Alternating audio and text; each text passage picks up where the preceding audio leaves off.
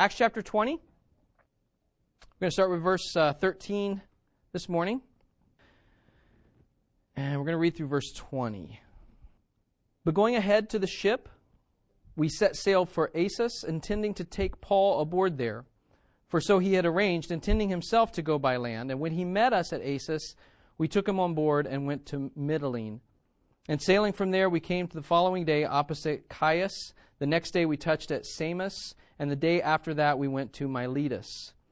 For Paul had decided to sail past Ephesus so that he might not have to spend time in Asia, for he was hastening to be at Jerusalem, if possible, on the day of Pentecost. Now from Miletus he sent to Ephesus and called the elders of the church to come to him. And when they came to him, he said to them, You yourselves know how I lived among you the whole time, from the first day that I set foot in Asia, serving the Lord with all humility and with tears and with trials that happened to me through the plots of the Jews, how I did not shrink from declaring to you anything that was profitable and teaching you in public and from house to house. Let me pray. Father, thank you so much for your goodness and your grace. Thank you for your mercy. Thank you for your word, Lord. Thanks for giving us an example, many examples of godliness. Thanks for telling us about your Son, Christ Jesus, through your word, for filling us with hope, and for cleaning us and we're just grateful, Lord. We're grateful for your word, and we don't want to take it for granted today. And so I pray that you would speak to us through it and challenge us through it, encourage us through it, build us up together through it, Lord, we pray. In your Son's name, amen. Go ahead and have a seat.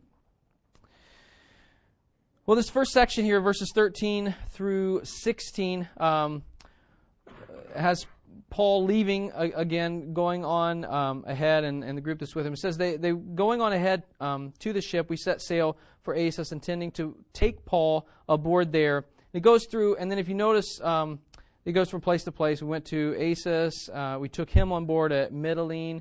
Um, sailing from there, we came the following day to Chios, and then the next day. So, kind of giving us a direction of where he's headed. And then verse 16 it says, For Paul had decided, they go to Miletus, and it says, For Paul had decided to sail past Ephesus so that he might not have to spend time in Asia, for he was hastening to be at Jerusalem, if possible, on the day of Pentecost. Um, so he has a schedule that he's trying to keep, right? And so uh, he's got friends, obviously, in Ephesus. He's got converts in Ephesus. He's got people that he dearly loves in Ephesus. And so he intentionally goes past Ephesus um, because he's trying to keep the schedule of getting to Jerusalem, hopefully by Pentecost. And he knows if I stop in Ephesus, man, there's no way I can just leave these people. I'm going to want to spend time with them. They're going to want to spend time with me. And so he's going on towards Jerusalem. But it says in the process of that, uh, he stops past Ephesus uh, at Miletus. And in verse 17, when it says that uh, he's in Miletus, he says, uh, he, it says that he sends um, to Ephesus and calls the elders of the church to come to him there. And so, uh, wanting to meet with the leaders of the church, the elders of the church were the leaders of the church. Now, we're going to talk more about what elders do and, and their functions and, and things like that in the next couple of weeks. But um, for now, just to get us a picture, because I want to focus on these next couple verses this morning, um, he calls and has the elders of the church of Ephesus come to meet him so that he can pour into them, so that he can encourage them, so that he can challenge them, so that he can uh, build them up and teach them and give them instruction.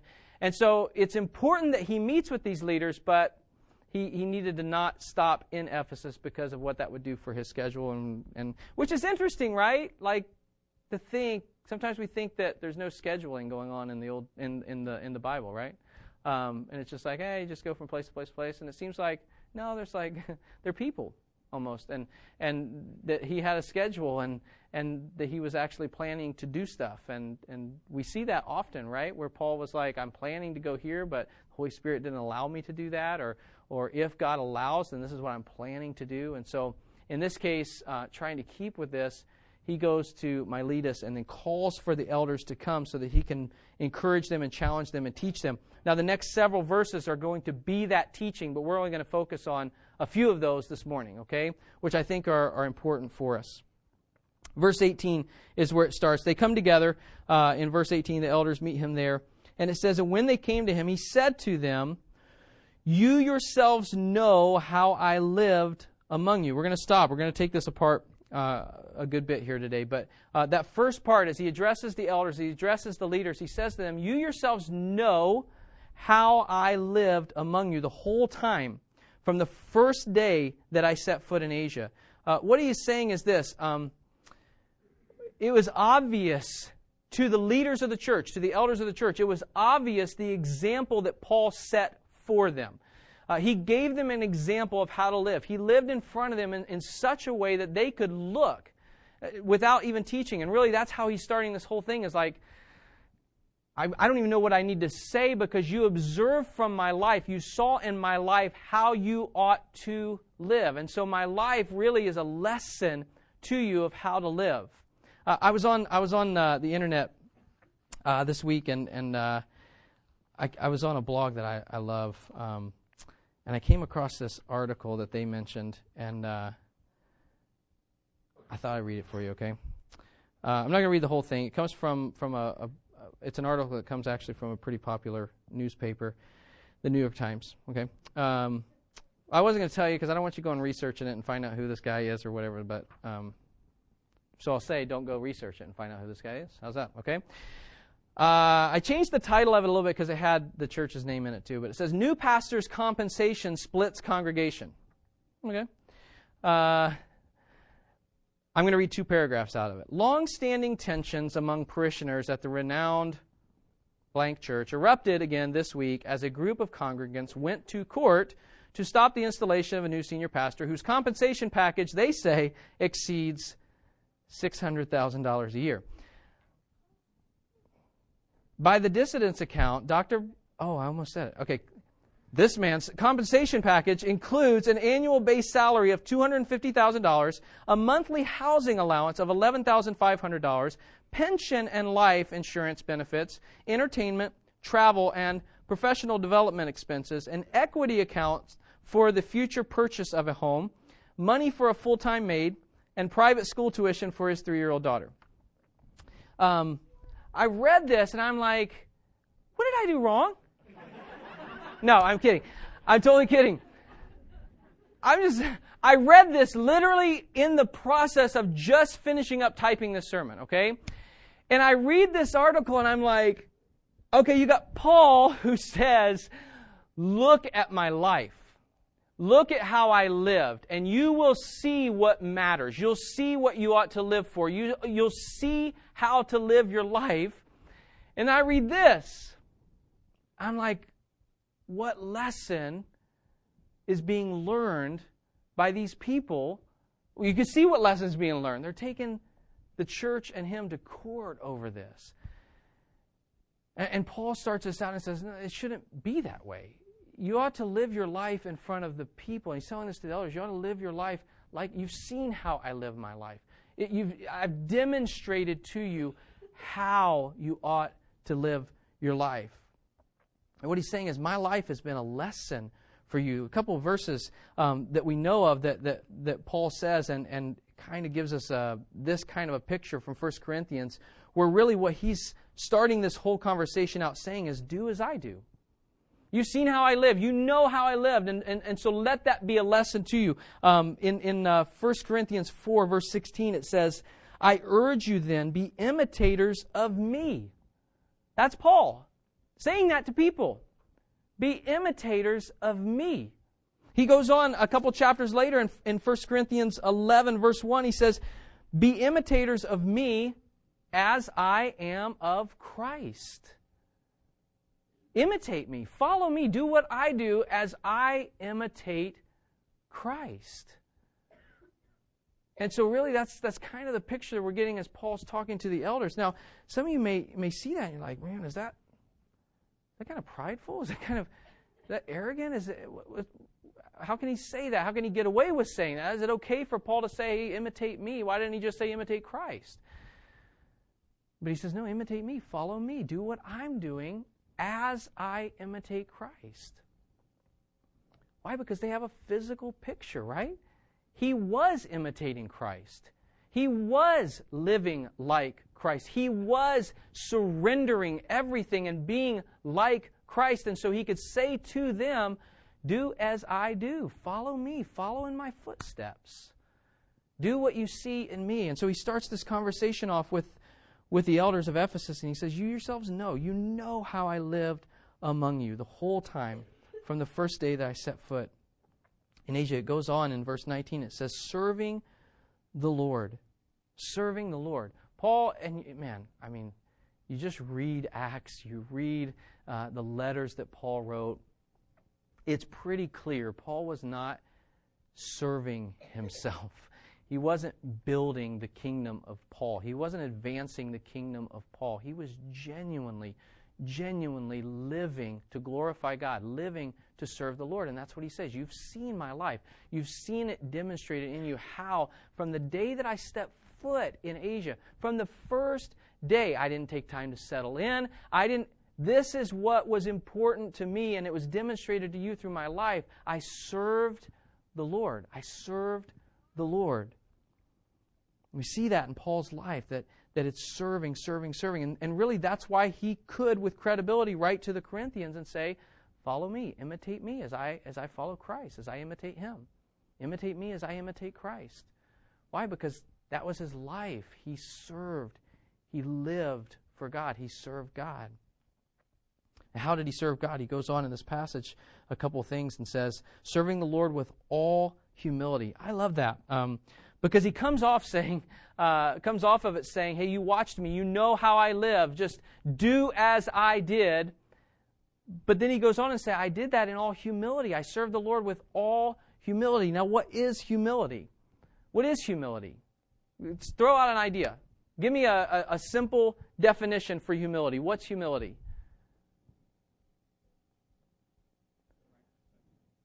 Right perspective, okay? Good answer. Unselfishness. That's good. The opposite of pride. Mm-hmm.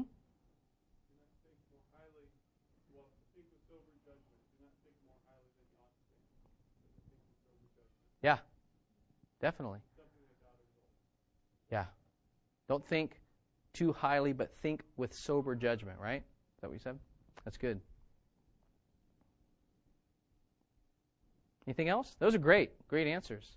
That's good. And that's, that's it. I mean, that's humility. And, and, and, and so often we think of humility as just kind of pouting around and putting ourselves down and, and moping around and I'm not going to say anything like that and uh, I'm not going to lift myself up in any way. And, and, and there's, the wording is right there, but the attitude is wrong there.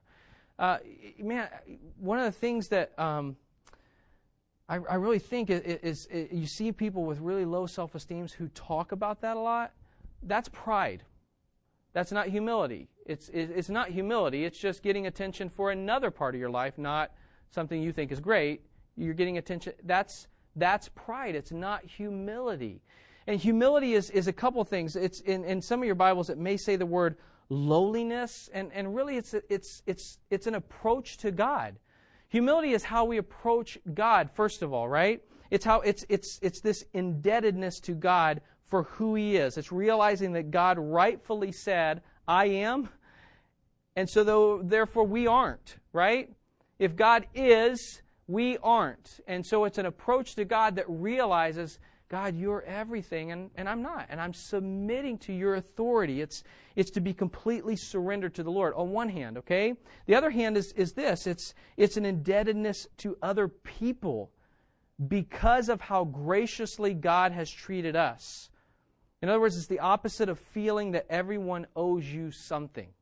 Now, let me give you an example, okay? Some people may literally owe you something, right? Some of you may have people, maybe you have kids, and they literally owe you something. You let them borrow something or whatever, and they literally owe you something. Well, here's where uh, humility is in the context of that, okay?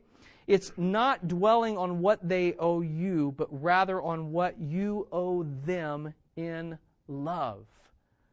It's not focusing on what other people owe you, but rather on what you owe them in love.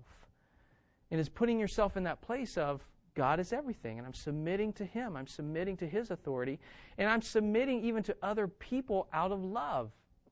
Because of God's grace that He poured out on me and what He poured out on them, I feel this indebtedness to other people to, to show them love, to owe them love. In fact, there's a great passage in Romans 12.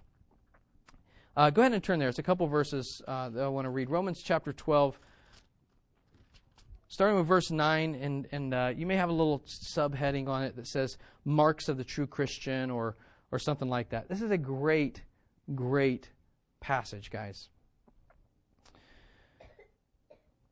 But starting in verse 9, it says, um, Romans 12, starting with verse 9, it says, Let love be genuine. Abhor what is evil, hold fast to what is good, love one another with brotherly affection. Now, here's one of the main lines that, that I want you to pull out of this this time. Outdo one another in showing honor. Do not be slothful in zeal, be fervent in spirit, serve the Lord. Rejoice in hope. Be patient in tribulation. Be constant in prayer. Contribute to the needs of the saints and seek to show hospitality. That line, outdo one another in showing honor. And, and that's, that's kind of a, a, a good picture of what it would mean to come together or go away humbly that we would have this mindset of whoever I come in contact with, I'm not going to seek what I can get out of them, but I'm going to outdo those around me in showing honor to other people, in loving other people, in lifting up other people. And so Paul says to them, you, You've seen how I live. You, you, you watched how I live, serving the Lord in all humility as I served, I didn't, it wasn't about me. It wasn't about building up the kingdom of Paul. It wasn't about lifting me up. It was about God. It was about God. It was about God. And it was about you, serving you and, and honoring you and loving you and, and really teaching you and giving you truth in all humility. And that's how Paul lived. It goes on in, in uh, Acts 20, in, in the next part of that, it says, um, You know how I lived among you, serving the Lord with all humility verse 19, and with tears. And with tears. There's a verse in John 16, verse 33. You don't have to go there, but you, you should write it down if you don't know it.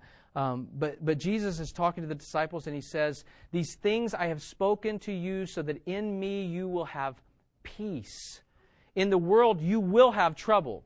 You will have tribulation, some translations say. You will have difficulty, tribulation, trouble, but be of good cheer, for I've overcome the world. That's it's just a promise that Jesus made. You're going to have troubles, you're going to have difficulties. And certainly that's what Paul's referring to here. In all of this time, I served the Lord in all humility and in tears, with tears. In fact, he goes on in verse 31 of, of chapter 20. If you maybe you just have to turn the page, or maybe it's there for you, but Verse 31, it goes, um, he says this, therefore, he's still talking to the elders. He says, Therefore, be alert, remembering that for three years I did not cease night or day to admonish everyone with tears. Uh, just this amazing heart for the gospel, for the Lord. Is so that he could say, from day one, for three years, I taught you, I taught you, I taught you. Day and night, I gave myself to the Lord and I gave myself to you. Day and night, I taught and I taught and I taught, and I admonished you with tears, day and night. That's a heart for the gospel. That's a heart for people. That's a heart that's so wrapped up in God that it's just like there's emotion that comes with it. And tears are they are brought about by many things, right? Pain, uh, tears can come from physical pain, they can come from loss, they can come from discouragement, it can come from frustration, it can come from intense longing or desire, right? Or it can come from joy. So you've been so joyful before that you just cried because of the joy. And tears can come from all of those things. Paul said, Man, day and night I did not cease to admonish you and with tears. It's just this genuine passion for God and a genuine love for people. And the mixture of those is just this incredible heart for the gospel. So there's not just this robotic teaching, but that it's, man, I loved you. And that's what he said. I loved you. And, and you know, you watched me how day and night for three years I gave myself completely, emotionally, everything. I gave myself. and even with tears. Now, I read that, and i will be honest with you, I'm not, I'm not there. I, am not there yet. And, and to be able to say that night and day, I'm closer to there, I assure you. I'm closer to there than I used to be. And my prayer is God continue down that path for me that, that it would be so consuming that constant, that's what he's saying, really, constantly, day and night, as I admonished you, the tears just came from me because it was just, that's just my heart. I just, there was nothing that mattered more to me than the gospel and you coming to know Christ. Nothing. And so I just gave myself to you. I gave myself to God for three years, night and day and night and day.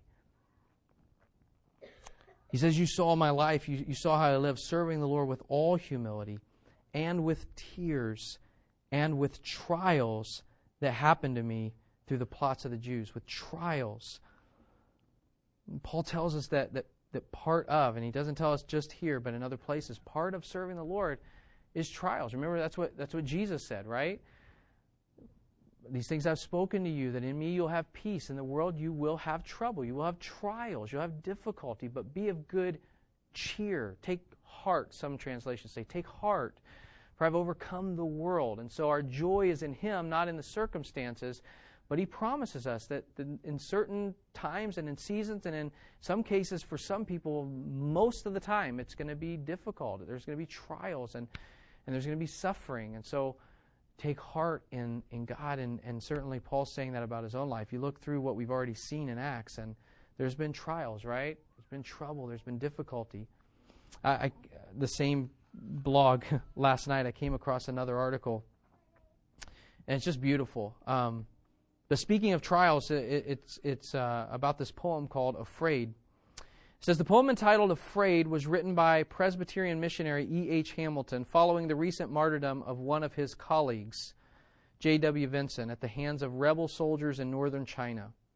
A small Chinese girl who escaped from the bandits related the incident and that provided the inspiration for Hamilton's poem. Are you afraid? The bandits asked Vinson as they uh, menacingly waved a gun in front of him. No, he replied with complete assurance. If you shoot, I go straight to heaven. His decapitated body was found later. And this is the poem that, that was written. Afraid of what? To feel the Spirit's glad release, to pass from pain to perfect peace, the strife and strain of life to cease. Afraid of that? Afraid of what? Afraid to see the Savior's face, to hear his welcome and to trace the glory gleam from wounds of grace? Afraid of that? Afraid of what? A flash, a crash, a pierced heart, brief darkness, light, O oh heaven's art, a wound of his, a counterpart. Afraid of that? Afraid of what? To enter into heaven's rest and yet to serve the Master blessed, from service good to service best. Afraid of that? Afraid of what? To do by death what life could not. Baptize with blood a stony plot, till souls shall blossom from the spot. Afraid of that? That's Paul. And just this heart of, yeah, there's, there's been pain, there's been difficulty, but you saw how I lived, and it was not for me, it's not for my kingdom, it's God because He's worth it. And, and that's why he can say in Philippians, For me to live is Christ, but to die is gain. I love the quote of this little girl who comes back with this message of this missionary who's standing at gunpoint and is asked, Are you afraid? No. You pull the trigger and I go straight to heaven. That's beautiful. And that's really what Paul's saying is I've, I've been persecuted. I've had trials, I've had tears, I've had difficulty, but you've seen how I've lived in the midst of that. With all grace and all humility in the midst of that. Paul faced trials constantly. If you want to read 2 Corinthians 11, 23 through 28, just gives this list of, of things that he endured. And, and it just, I mean, if you literally put yourself into the passage, it's, it can be overwhelming. It's, it's amazing to think that this man, just, just a man, just like us who get the flu and cry all day long, you know. Um, just a man who endured all of these things. Why? Because he had a heart for the gospel. He just loved God. He loved people, and, and so it was worth it. And he says to them, You saw my life. You saw how I lived. And, and you saw that, that I lived and, and served the Lord with all humility and with tears and with trials. In verse 20, he says, And how I did not shrink from declaring to you anything that was profitable and teaching you in public and from house to house. Paul says, You saw that I served the Lord in all humility, with tears, with trials, and then with courage. How he did not shrink back. We talked a couple weeks ago about that letter that he wrote to the church in Corinth, and certainly we've seen verbally how he did not. Uh, he was not afraid. He didn't lose courage in any circumstance. And in fact, just was it last week or the week before, uh, where this you know this big massive group of people this riot that's taking place and they want to hurt him. They want to do damage to him. And, and his first response is, hey, just let me go in and talk to them. Let me go in and reason with them. Let me explain to them. He never, he didn't shrink back. There was courage in him to go forward and just, if I can just tell them the gospel, that's my heart. That's what I want to do. And so I'm just going to teach them. I'm going to tell them the gospel because that's the most important thing I can do. He says, You saw how I did not shrink back. And, and certainly with the letter that he wrote to the church in Corinth and things that, that he says in the second letter to the church in Corinth, where he says, For, for a time I regretted it. It was difficult. I was confronting you on all of these things. It was for, for a moment I regretted it, but I don't regret it because I see what it has brought about true repentance. He didn't shrink back from that. He, he, he, would, he would speak truth. And the way he puts it here is you saw I didn't shrink back from, from telling you all that would be profitable. Anything that was profitable, I told you. Well, that's the gospel, right? For him, that's the gospel. And so I taught you, I told you the truth in that. There's a great verse that, that a lot of people memorize. We're going to turn there and read it, and, and, and most of us may have it memorized. You could probably stand up and say it. But just a couple pages, turn a couple pages to, to Romans chapter 1.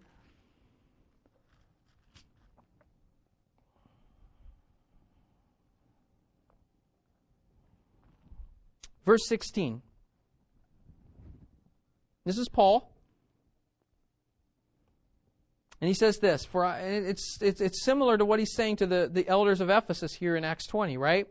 But just in a, a different way that people memorize. It says, For I am not ashamed of the gospel, for it is the power of God for salvation to everyone who believes, to the Jew first and also to the Greek. For I am not ashamed of the gospel, for it is the power of God for salvation to everyone who believes, to the Jew first and also to the Greek. How many people of you have memorized that? Anybody memorize? Raise your hand real tall. Don't be. It's fine. I'm not going to call you up and make you say it or anything. Okay? I memorized that when I was in high school.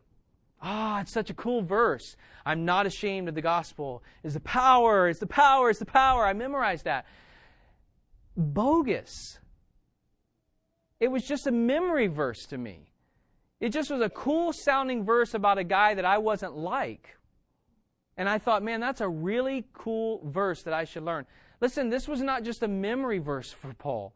This is how he lived. And he could say with all integrity to the, to the elders in Ephesus, You saw how I lived. And I did not shrink back. Anything that was profitable for you, whether you were saved or not saved, as I was teaching in those circumstances, anything that was profitable, I didn't shrink back. I had courage through the power of the Holy Spirit, and I spoke with boldness truth. I look back at my life and how many years I knew that verse and I could just quote it. Yeah. Yeah. My, what's your favorite? Oh, man, not ashamed of the gospel. It's the power of God for salvation. It's the power of God for salvation. It's a lie. I was totally ashamed of the gospel. I was totally ashamed of it. If, if I can't say with Paul, you've seen it in my life. You, you've looked and seen how I lived, and that no matter where I went, I didn't hold back. I didn't shrink back from saying anything that was profitable. If you can't see that in my life, then that verse isn't true about me. But Paul could say that because he could look at the elders and say, You've watched me. You've seen how I live, and you know that for three years, night and day, I admonished you with tears and, and, and endured trials, and I didn't shrink back ever. I didn't shrink back from teaching you and telling you and, and, and, and bringing to you and, and confessing to you anything that would be, be to your benefit. That's the gospel. In all circumstances, that's the gospel. The gospel is what brings salvation. The gospel is what benefits. The gospel is what encourages. The gospel is what edifies and lifts up and, and brings people together and, and convicts and, and points people in the right direction. It's the gospel. And he says, I didn't ever shrink back from teaching you the gospel. I didn't ever shrink back from teaching you anything that would be to your benefit. That was profitable, excuse me from declaring to you anything that was profitable and teaching you in public and from house to house. Sometimes when people knew the gospel, it wasn't just the Romans road or, or whatever you think of when you think of the gospel. It wasn't just that. It was letters to Corinth that said, You're not, you're not living the right way. We gotta we gotta turn the ship here. You gotta you gotta go the, the other direction. What you're the things you're deciding to do, they're not right. They're not honoring to God, and we gotta turn that. And so that's profitable, right? Why? Because it, it brings people closer to God. It may be hurtful, it may sting.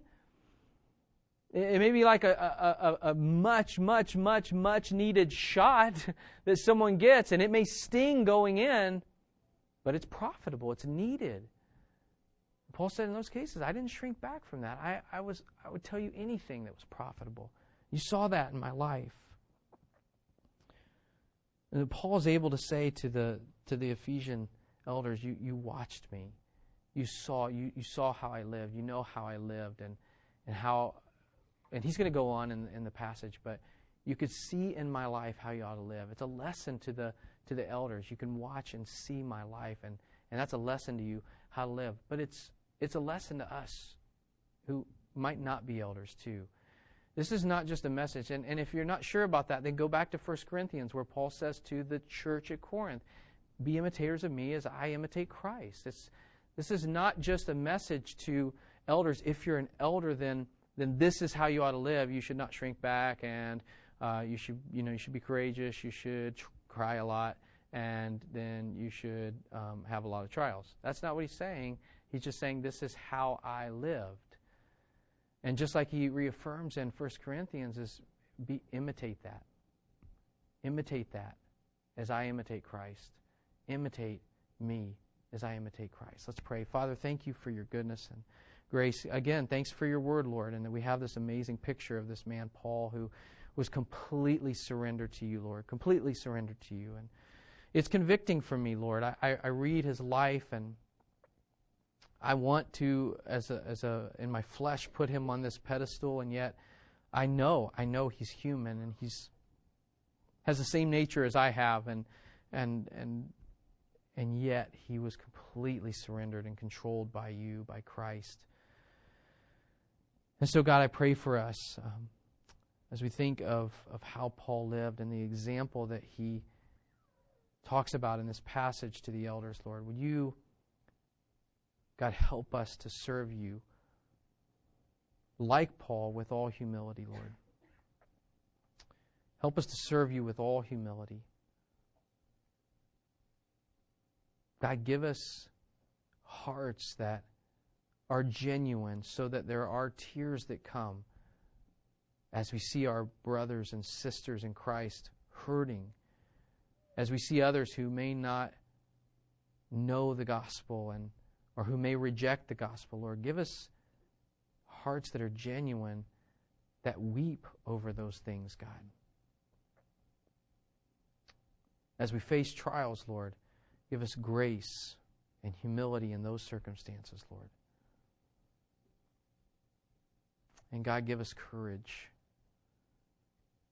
that we could look around to the people in this body and, and say with Paul, You've seen how I lived among you, that I did not shrink back. I was not ashamed of the gospel. I was not ashamed of the gospel.